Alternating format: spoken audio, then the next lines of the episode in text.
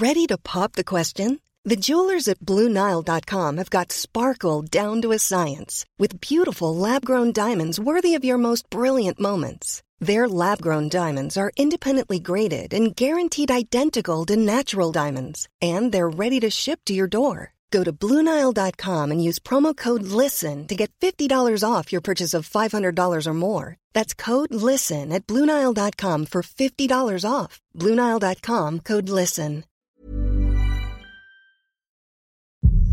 Hindi pwedeng babae panganay na anak natin. Ano ito? Anong tingin mo sa anak ko? Nakita ko na, Mama. Ananya, the unique child.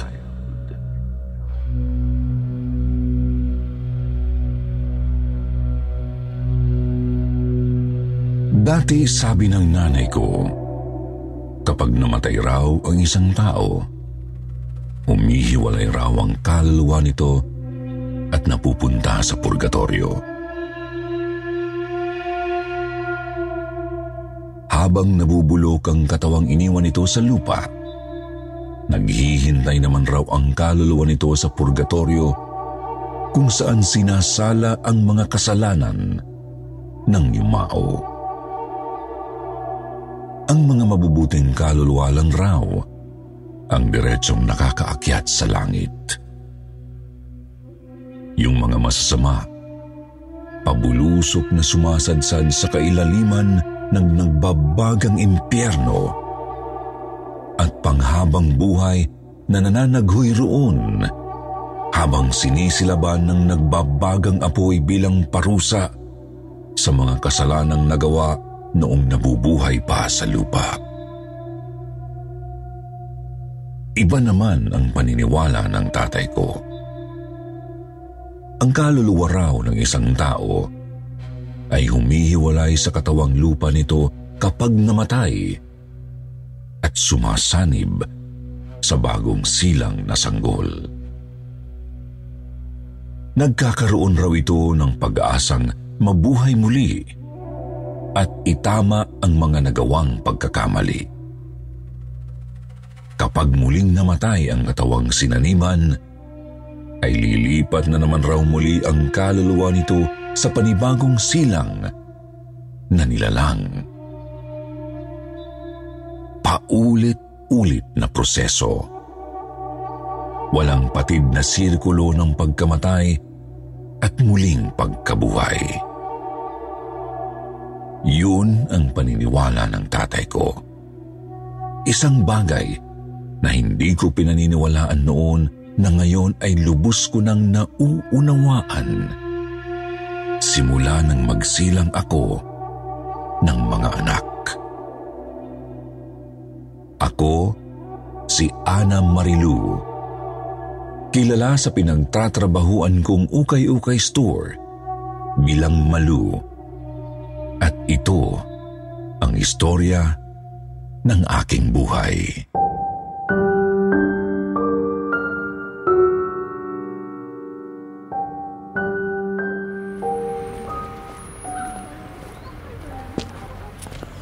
Namaste, Malu.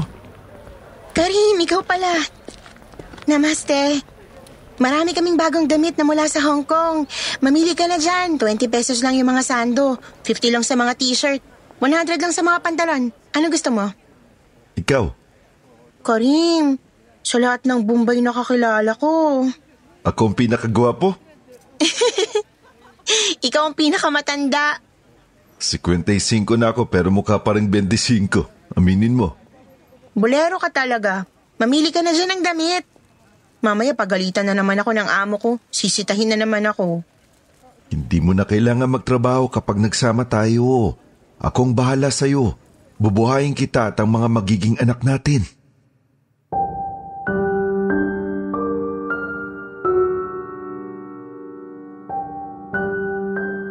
Magandang gabi, Sir Jupiter, sa lahat ng tagapakinig ng kwentong takip silim. 23 anyos lang ako nang makipag-live-in ako sa isang may edad na Bombay na nagngangalang Karim. Nakilala ko siya sa ukay-ukay store kung saan ako nagtatrabaho noon. Siya ang nagpapautang sa amo ko ng kapital sa negosyo. Hindi mayaman si Karim, pero may pera siya. Madiskarte sa buhay kaya medyo may kaya. Hindi ako tinantanan ni Karim simula nang makilala niya ako sa ukay-ukay. Dalawang buwan lang, nakuha na niya agad ang loob ko. Magaling kasing magsalita si Karim. Magaling mambola. Kaya naman, hindi nakapagtataka na nabuntis niya ako agad sa unang gabi ng pagtatalik namin. Itinira niya ako sa isang maliit na row house subdivision sa isang lugar sa Cavite. Isang subdivision na mukhang resettlement area ng mga informal settlers na taga Maynila.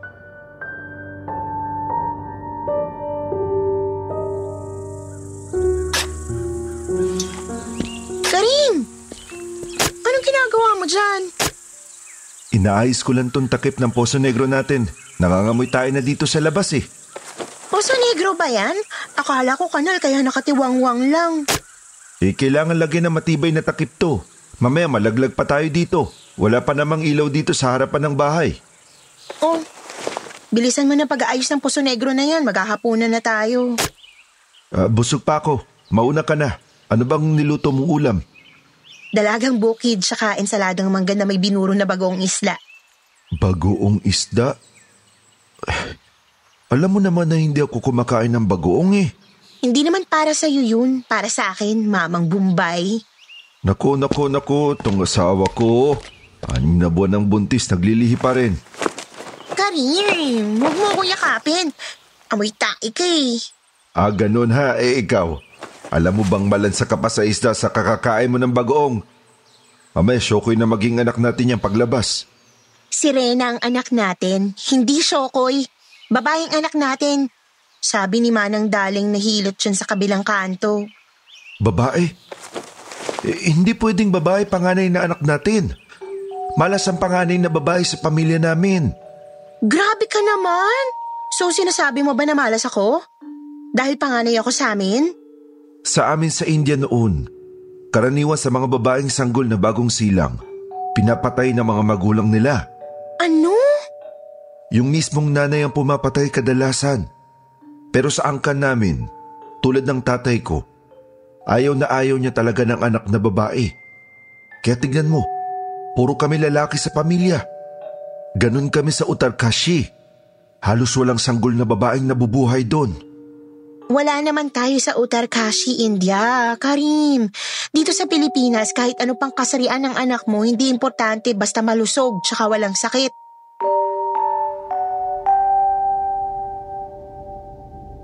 At dumating na nga ang araw na nagpabago ng buhay naming mag-asawa. Saktong siyam na buwan, isinilang ko ang panganay kong anak. Sa bahay lang ako ng anak, Sir Jupiter, sa tulong ng hilot na kapitbahay namin na si Manang Daleng.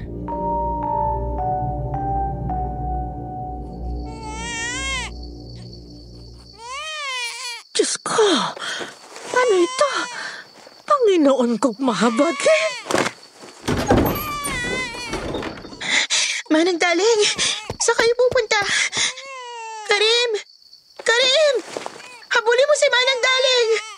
Bakit bigla siyang tumakbo papalabas?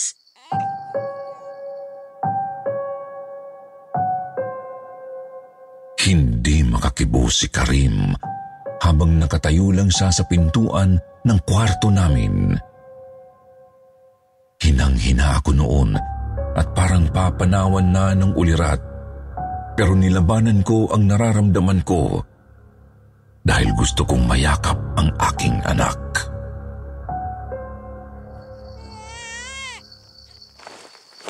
Karim, iabot mo sa akin ang baby natin. Iyak siya ng iyak ko. Papasusuhin ko siya. Karim, bakit ayaw mo magsalita? Iabot mo sa akin ang anak natin. Hindi ko yan anak. Hindi ko anak yan!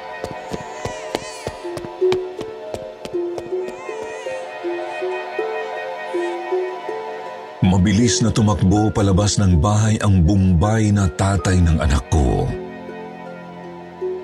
Kinabahan ako sa ikinilos niya, kaya kahit hirap na bumangon, ay pinilit kong umupo sa kama para kunin ang anak ko na nasa paanan ko. Nanlambot ako lalo, Sir Jupiter, nang makita ko ang sinilang kong sanggol. Hindi ko alam kung tao o hayop yung umiiyak na nilalang sa paanan ko. Sobrang itim ng kulay nito.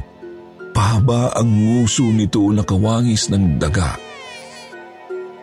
May mga balahibo itong itim sa mukha, braso at mga hita. Isa lang ang mata nito at napakalaki pa. Kakaiba ang tunog ng pag-uha niya dahil parang winarat ang bibig nito sa sobrang laki. Pabilog ang kurbada ng likuran niya parang isang kuba. At nang hawakan ko na siya at yakapin papalapit sa dibdib ko, napansin kong tatlo lang ang mga daliri niya sa kanang kamay. Pito naman sa kaliwa may butas siya sa dibdib na nagpapahirap sa kanyang huminga. Sir Jupiter, masakit man tanggapin pero mistulang hayop ang anak kong babae.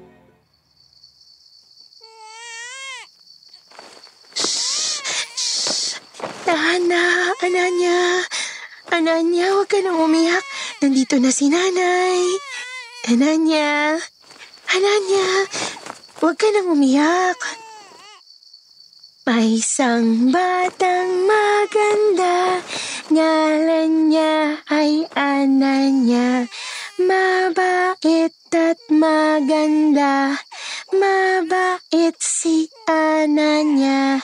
May isang batang maganda, ngalan niya ay Ananya.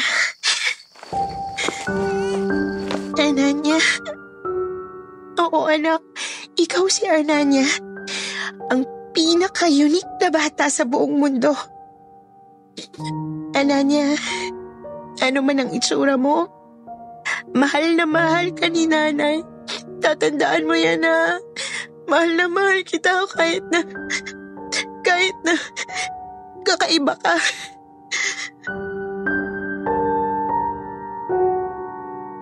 Kumalat na parang sex scandal sa buong subdivision namin ang tungkol sa itsura ng anak ko. Malamang si Manang Daling ang nagkalat ng balita na may anak akong... Halimaw! Halimaw ang sanggol na yan! Hindi halimaw si Ananya. Ikaw ang halimaw ka rin. Ama ka niya pero kung tingnan at pagsalitaan mo siya, masahol pa sa pinaka nakakadiring hayop sa mundo. Pinagpipiestahan tayo ng buong subdivision. Nakakaya. Ilayo mo sa akin yung halimaw na yan. Babae na nga. Nakakadiri pa ang muka. Mas nakakadiri ka. Ikaw at ang lahi mo. Huwag mong maliitin ang pagkababae ng anak mo. Ganyan ang itsura niya dahil ikaw ang ama. Wala akong anak na mukhang matandang daga. Ilayo mo sa akin yung malas na babaeng yan. Shoo! Shoo! Shoo? Anong tingin mo sa anak ko? Aso? Put, ina mo! Magbenta ka na lang ulit ng kulambo!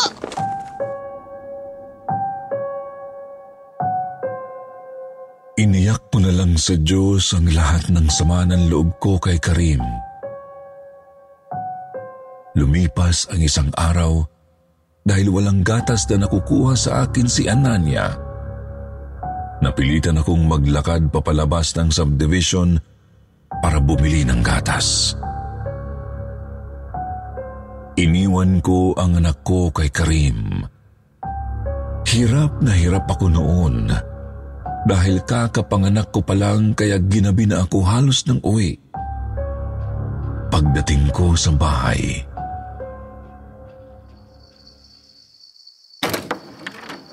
Karim, nandito na ako. Brownout ba? Bakit hindi mo buksan ang mga ilaw? Ananya? Ananya! Karim! Nasaan ka? Bakit wala si Ananya sa duyan niya? Karim! Karim! Nawalang parang bula ang anak kong si Ananya kasama ng paglaho ni Karim.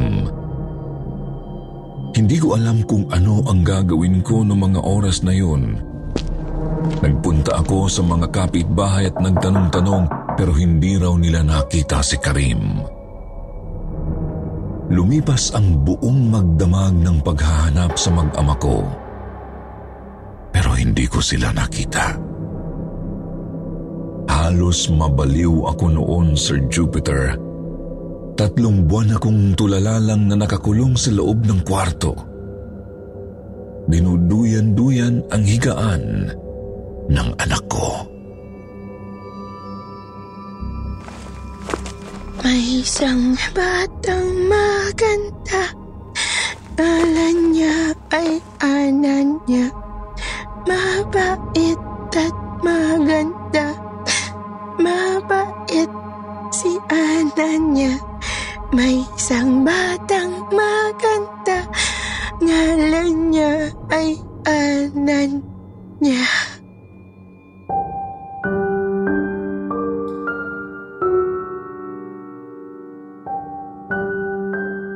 Mabuti na lang at biniyayaan ako ng isang mabait na pamilya.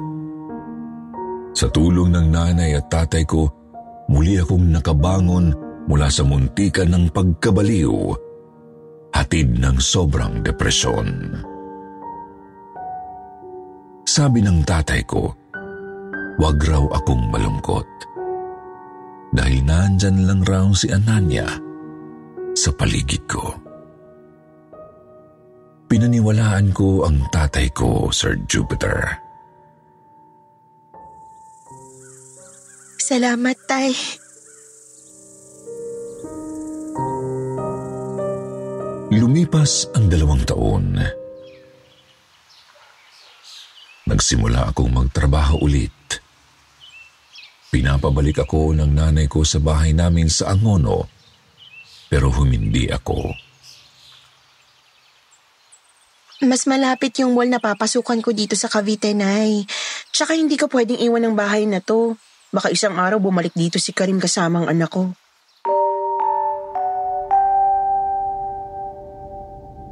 Nagtrabaho ako bilang sales lady sa isang sikat na department store sa loob ng malaking mall sa Cavite. Halos tatlong taon akong naging abala noon sa trabaho hanggang sa makilala ko si Jepoy isang kahero sa supermarket ng mall.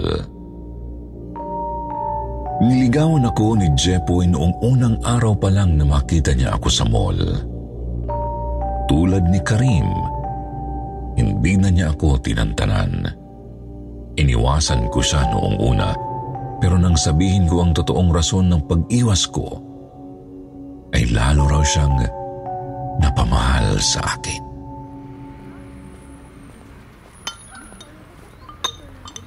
May anak na ako, Jepoy. Si Ananya.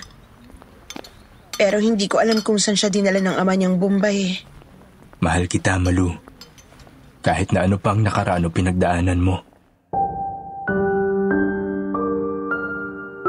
Sinagot ko si Jepoy at pagkalipas ng halos isang taon at kalahati, ay ikinasal kaming dalawa. Niyaya ko siyang tumira sa bahay ko dahil alam kong nangungupahan lang siya ng kwarto sa Tanza. At saka alam ko rin na nasa Mindanao talaga ang pamilya niya.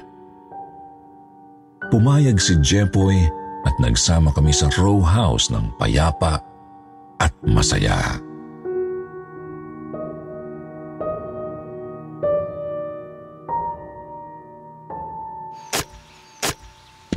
Jepoy! Anong ginagawa mo dyan sa labas? Inaayos ko lang tong takip ng Poso Negro natin. Bumigay na yung takip eh. Halika na, Jepoy. Maghahapunan na tayo. Ano bang niluto mong ulam? Dinakdakan at maanghang na tortang talong. Maanghang na naman. Hindi ba masama sa baby natin yon? Eh, naglalaway ako sa maanghang eh. Itong asawa ko, I'm Sandra, and I'm just the professional your small business was looking for. But you didn't hire me because you didn't use LinkedIn jobs. LinkedIn has professionals you can't find anywhere else, including those who aren't actively looking for a new job but might be open to the perfect role, like me. In a given month, over 70% of LinkedIn users don't visit other leading job sites. So if you're not looking on LinkedIn, you'll miss out on great candidates like Sandra. Start hiring professionals like a professional. Post your free job on linkedin.com/people today. Spring is my favorite time to start a new workout routine. With the weather warming up, it feels easier to get into the rhythm of things. Whether you have 20 minutes or an hour for a Pilates class or outdoor guided walk, Peloton has everything you need to help you get going. Get a head start on summer with Peloton at onepeloton.com. naglilihi sa maanghang. Jepoy, huwag mo na ako yakapin. Amoy tae ka eh. Ah, amoy tae pala ah. Eh kung ipakain ko sa'yo itong tae sa bibig ko. Mm. Uy, nakikiliti ako. Ano ka ba? Halika, doon muna tayo sa banyo. Anong gagawin natin sa banyo? Paliguan mo ako. Para hindi ako amoy poso negro.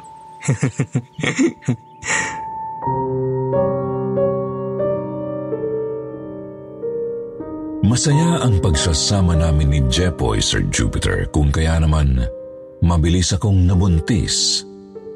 Ulit. Aaminin ko, nung kabuwanan ko na, takot na takot ako sa magiging itsura ng anak namin. Inilihim ko kasi kay Jepoy ang tunay na anyo at itsura ni Ananya. Nang makapanganak ako sa ospital, laking tuwa ng asawa kong si Jepoy nang makita niya sa nursery ang anak naming Lalaki! Lalaki anak natin, Malu! Ano gusto mo ipangalan sa kanya? Nathan, Nathan? gift of God sa salitang Hebrew. Nathan. Napakagandang pangalan.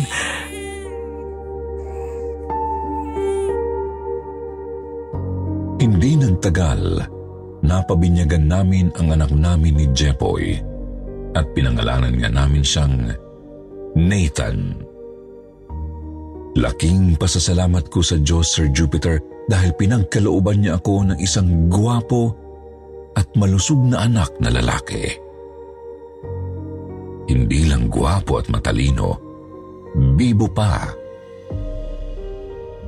Tatlong taon lang noon si Nathan. Nakakanta na niya ng buo ang pambansang awit ng Pilipinas. Hindi pa siya pumapasok noon sa nursery. Mahilig na siyang mag-drawing at magsulat. Matatas na rin siyang magsalita. May isang bagay lang na napansin ang asawa ko.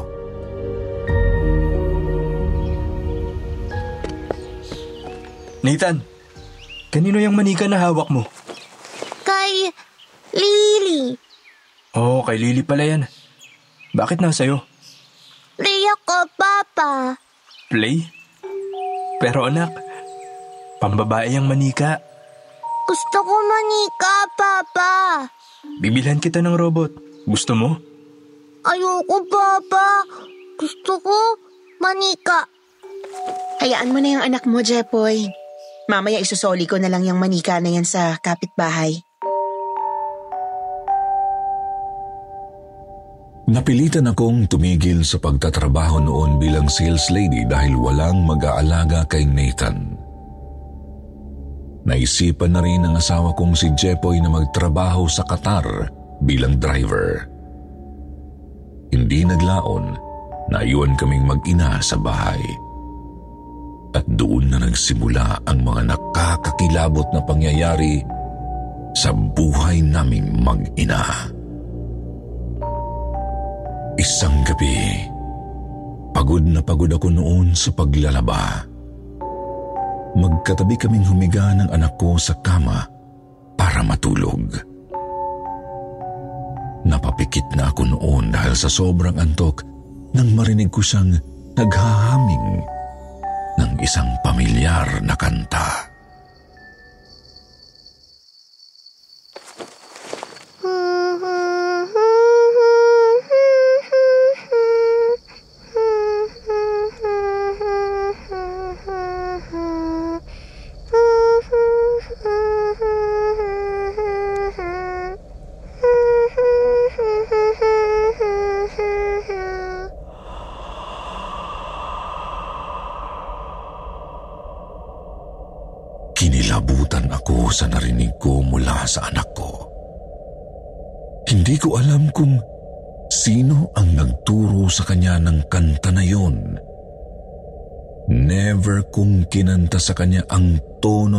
Sir Jupiter. Nathan, saan mo natutunan ng kanta na yan? Hindi siya kumibo ni hindi nagsalita. Kinilabutan ako ng dahan-dahan siyang lumipat sa paanan ko at doon natulog. Pinalipas ko na lang ang naramdaman kong kaba nung gabi na yon. Pero aaminin ko, bigla kong naalala ang nawawala kong anak na si Ananya. Lumipas ang tatlong araw.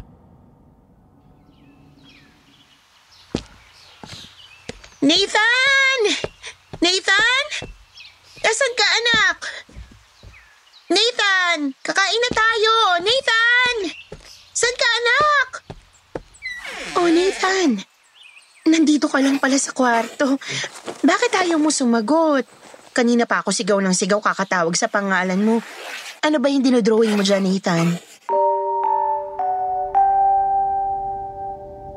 Nakangiting pinakita sa akin ng anak ko ang drawing niya sa puting coupon band. Halos mapaliw ako nang makita ko ang iginuhit niya. Drawing ito ng isang mistulang hayop na sobrang itim ng balat. Pahaba ang muso na kawangis ng isang daga. May mga balahibo itong itim sa muka, braso at mga hita. Isa lang ang mata nito at napakalaki pa. Parang winarat ang bibig nito sa sobrang laki. Pabilog ang kurbada ng likuran ng drawing, parang isang kuba. Napansin kong tatlo lang ang mga daliri nito sa kanang kamay. Pito naman sa kaliwa. Nathan? Anak, eh, sino tong dinrawing mo? Nakasulat sa likod, Mama. Binaliktad ko ang papel at napatili ako ng bahagya nang mabasa ko ang pangalan na sinulat ni Nathan. Ananya. May buto sa dibdib, Mama. Wawa, hirap huminga. Nagpatay mali siya ako, Sir Jupiter. Tinanong ko si Nathan habang nanginginig ako sa takot.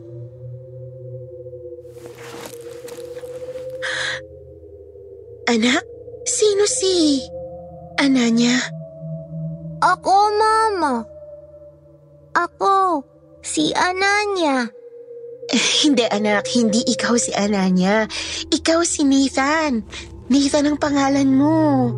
Hindi, Mama. Ananya.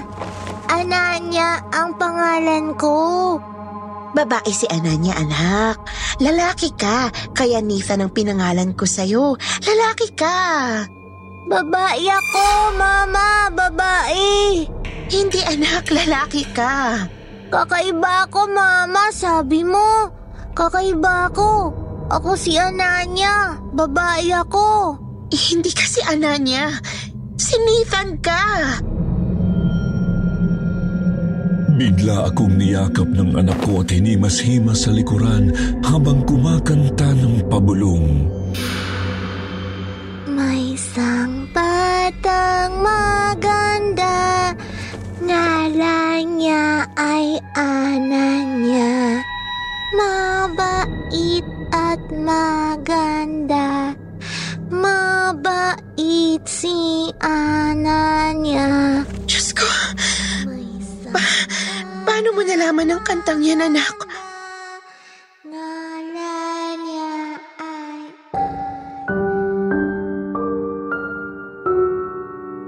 Doon na ako nagsimulang matakot sa anak kong si Nathan Sir Jupiter.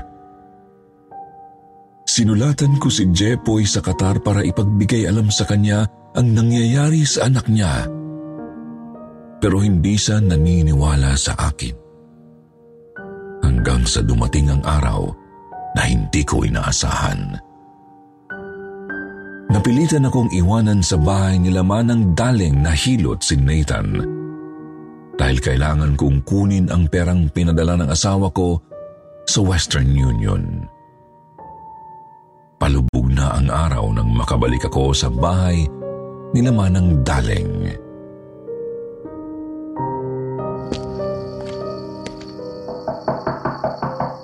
Galing. Kukunin ko na po si Nathan. Oh, bakit kayo umiiyak? Malo, patawarin mo ako. Diyos ko, iniwan ko lang sa kwarto ko kaninang hapon si Nathan. Ang balik ko, wala na. Paano wala na? Hinahanap ko sa buong bahay hanggang sa mga kapitbahay. Pero wala ang anak mo. Nakalabas ng hindi ko namamalayan. Umabot na ako sa barangay. Nireport ko na doon. Pero wala pa rin si Nathan. Manang daling naman eh. Nathan? Nathan, anak! Nasaan ka?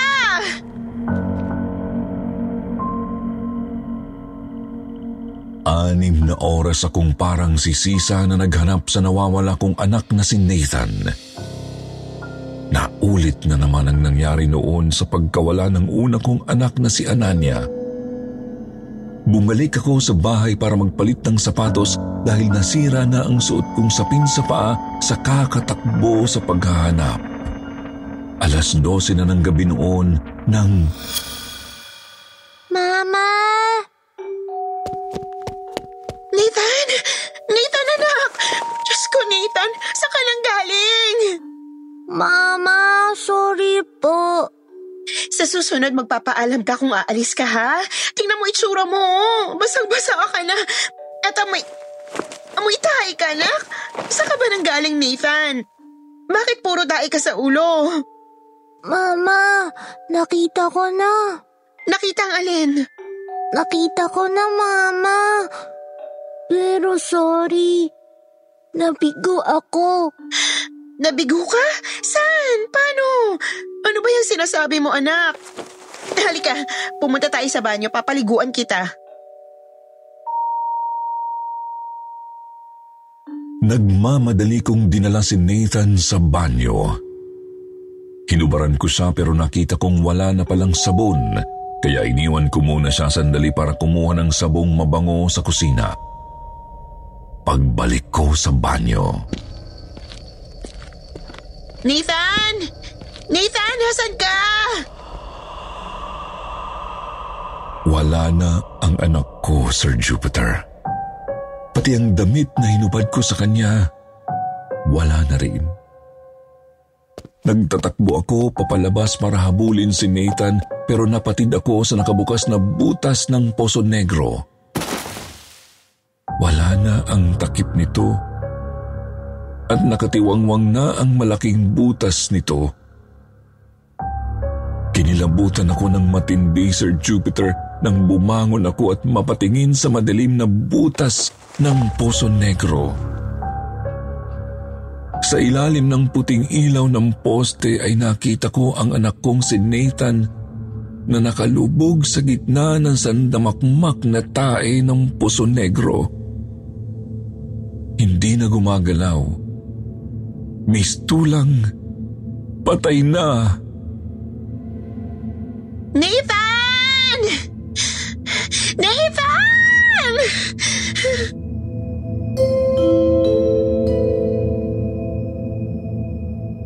Tinulungan ako ni naman ng daling at ng mga kapitbahay na kunin ang bangkay ni Nathan mula sa Poso Negro.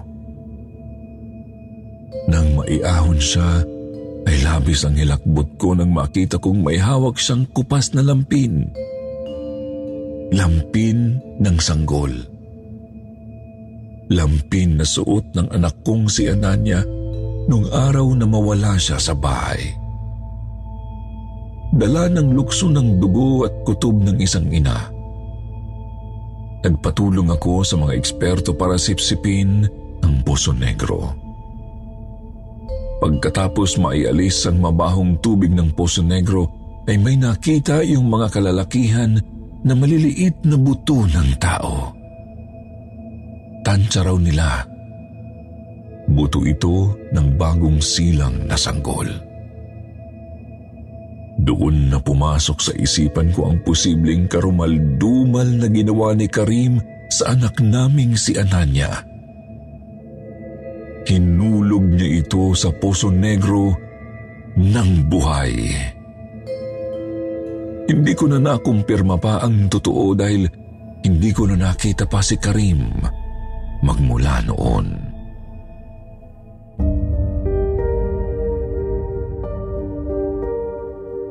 Dati sabi ng nanay ko kapag namatay raw ang isang tao, ang mga mabubuting kaluluwa lang raw ang diretsyong nakakaakyat sa langit.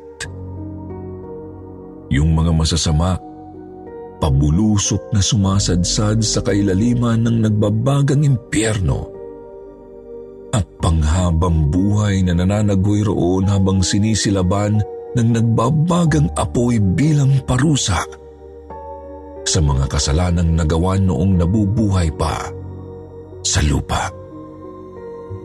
Ganoon na lang ang iniisip kong nangyayari ngayon kay Karim. Sinisilaban siya sa impyerno kasama ng amo niyang demonyo.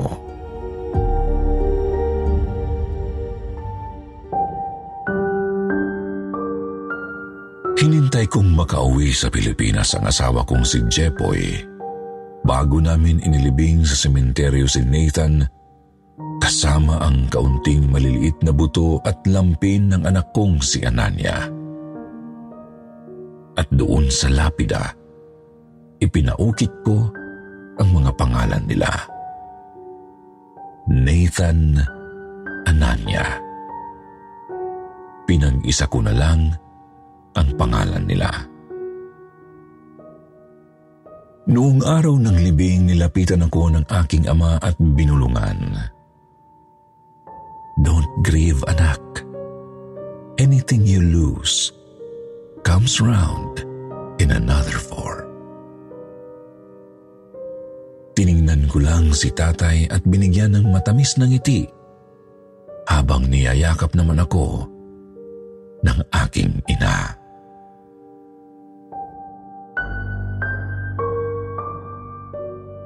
At dito po nagwawakas ang kwento ng aking buhay. Marami pong salamat sa pagkakataon.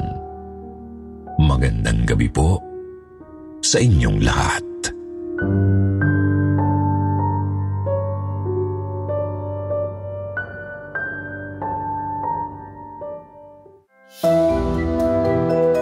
At ngayon naman ay oras na para sa ating shoutout portion. Shout out going out to Month Purple Crafter, Misery Loves Company, Luana de Arc, Maria Cristina Andayaco, Chichi Gentiles, Princess Jane, Norbert Nicoleta Jr., Carlo Aldea, Zenzen Okumaki, shout out din kay Ana Belia, Cheryl Kiss, Lydia Lopez, Realine Guevara, Eriza Miguel, Luna, Ann Watermelon. Hello din kay Jocelyn Lazo, Belen Malbas, Mylene Aicha, Tay Swifty 13, Anti-Hero, Vic Inciso, Jevi Diano, Marlo Jean, Arnie and Judith Agasite. And also, shout out to our KT addicts na nakasubscribe sa ating membership kay Alona Minaki, kay Janice, Samson Mabalay, Liza Marie Music TV, Ena Ann, Jack Inrera, Mark Tech Channel, Meyer Angeline Maulon, Lawrence Avila. Shoutout din kay Evan Lee Mai, Rian Minora, Lianita de la Cruz, Shasha Sodario at kay Maria Victoria. At mga kaibigan, always remember, may upload po tayo sa Sityo Bangungot, mga pampatulog narrations, tuwing Monday, Wednesday, and Friday. Muli po mula sa bumubuo ng kwentong takipsilim at ng Sityo Bangungot. Maraming maraming salamat po sa inyong pagtangkilik sa aming channel.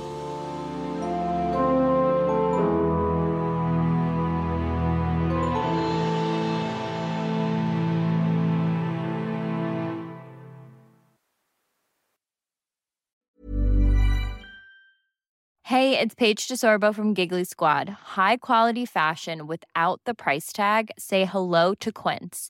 I'm snagging high-end essentials like cozy cashmere sweaters, sleek leather jackets, fine jewelry, and so much more. With Quince being 50 to 80% less than similar brands. And they partner with factories that prioritize safe, ethical, and responsible manufacturing. I love that. Luxury quality within reach. Go to quince.com slash style to get free shipping and 365 day returns on your next order. Quince.com slash style.